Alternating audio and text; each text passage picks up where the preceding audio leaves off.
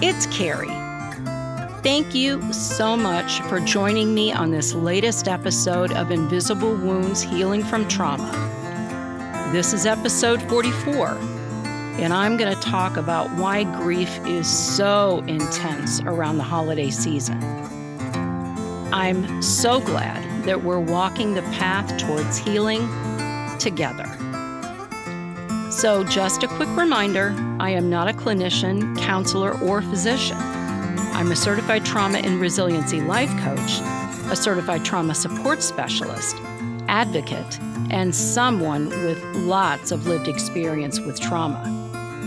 Also, the information presented in this podcast is for educational purposes only and not meant to replace treatment by a doctor or any other licensed professional.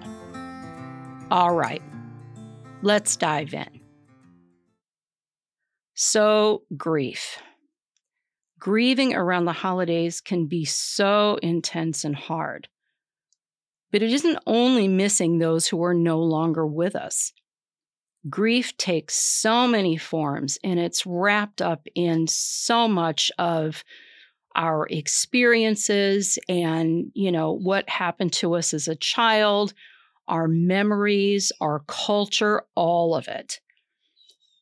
So, we can grieve the loss of many different things. We can grieve the loss of a situation. Maybe we lost a job or an opportunity we were hoping for.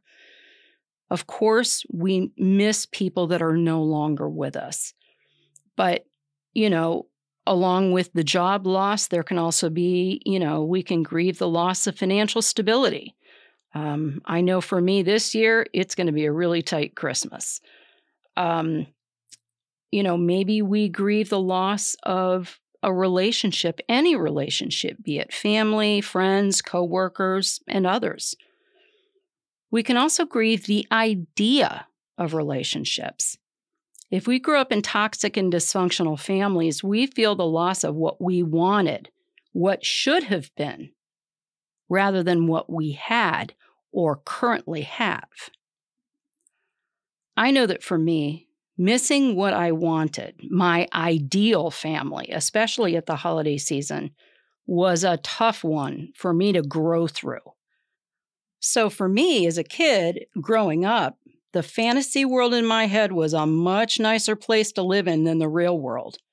In my imagination, everyone was well, happy, and together in a way that they really didn't exist in truth.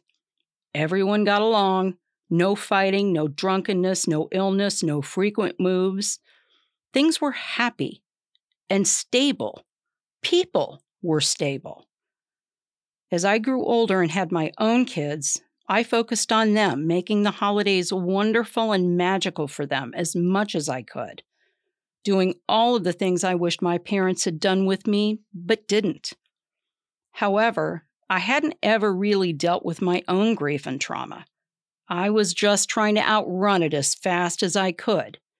When my mom died in 1991, many of those things I had been trying to outrun finally caught up with me in a big way. My relationship with her was so complicated, so enmeshed. I couldn't see where I began and ended without her. With her gone, who was I really? That first holiday season brought on waves of grief, huge, crashing waves that I thought would drown me. And that was always followed by the constant grief of losing my little sister in December of 1977. Then, piled on top of that, my dad's hasty remarriage just a few months after my mom died, and I was completely adrift. I continued to focus on my kids during the holidays, even though I was often tempted to just stop, to freeze in place with my pain. Over the years, other losses piled up jobs lost, homes lost, lost situations and opportunities. Then my kids got older grew up, and moved on. Again, I was completely lost. Without them to care for on a daily basis, who was I? You sense the theme here, right? Due to everything I had been through, all of the trauma, dysfunction, loss, and lack of stability, I had never had the opportunity to find out just who Kerri really was. I had no idea what I liked, what I didn't like, what I liked to do, nothing. I had always identified as a caretaker, and I'm sure many of you out there can relate. I took care of my mom, raised my little sister, cared for my husband and my kids, but never really myself. I didn't even know how to begin. It was a very, very long process and one that I still work on every day with lots of time, lots of therapy, lots of slow steps, not always forward. I began to put my own pieces together for the very first time, realizing that I on my own, apart from anyone else, was a being worthy and deserving of just as much love, care, and attention as anyone else was a big moment. I had worth just being me. What a concept. Then I had to learn how to care for myself, how to nourish and develop my senses, how to be present. I had to learn how to be me in a totally new way not through anyone else, not by how much I cared for or did for anyone else, just me. This was especially true during the holidays. I had to work through my grief, losses, and those old ideas of what I thought was lacking. I began to think about what I did have, how many people I had that I loved and that loved me in return. I had a lot to be grateful for, and had to fight all those well worn scarcity thoughts. Then I slowly began to piece together the parts of my childhood holiday memories that were good, like how we used to gather with our family at the holidays and how good that felt. How hard my mom worked to make Christmas special and magical. All of it. Even remembering the smile of joy on my little sister's face as we raced to the living room knowing that Santa had come. Does it still hurt at the holidays? Of course. But now I focus on the good more so than the bad. I stay as present as I can and enjoy the moments of happiness, love, and belonging that I have created for myself and my family. We make wonderful new memories every year, and that helps tip the scales back into balance. Is it easy? Absolutely not. It takes a lot of work and intention to create anything new. Pushing back against those habitual things we know so well is a process, but it can and will get better. You have to want it, then find ways in which to stitch your own heart back together, one small piece at a time. Healing can be messy and painful, but it is always, always worth it in the end.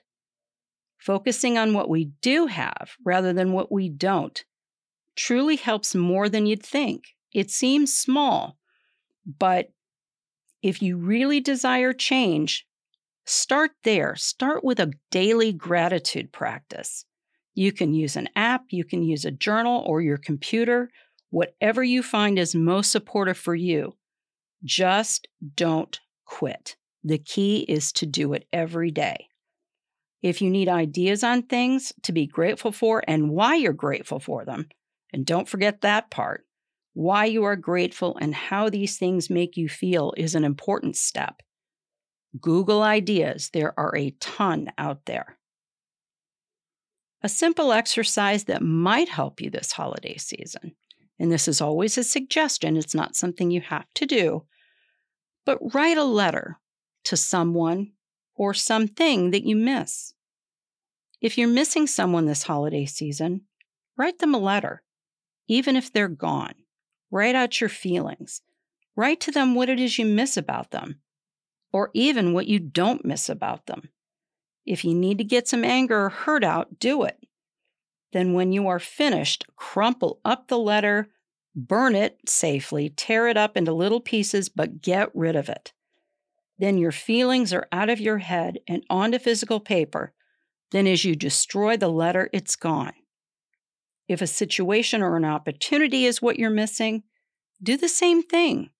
Write out your feelings around it, then destroy it. It can be a very freeing thing to get it out of your mind, and maybe it will take more than once, but do it. Start today. Thank you so much for taking the time to listen today, and please keep on listening. Wherever you listen, please like, subscribe, favorite, follow me, and please share widely. And what you think really matters to me too. I say it all the time, but it's true. So comment on the show, let me know what you think, whatever's on your mind. You can find me on Facebook at Kerri Walker and Invisible Wounds Healing from Trauma, on Twitter at Kerri Walker 58, my website, invisiblewoundshealingfromtrauma.com, and my YouTube channel, Invisible Wounds Healing from Trauma. Look for my new episodes dropping every Monday on all of your favorite podcast, music, and listening apps.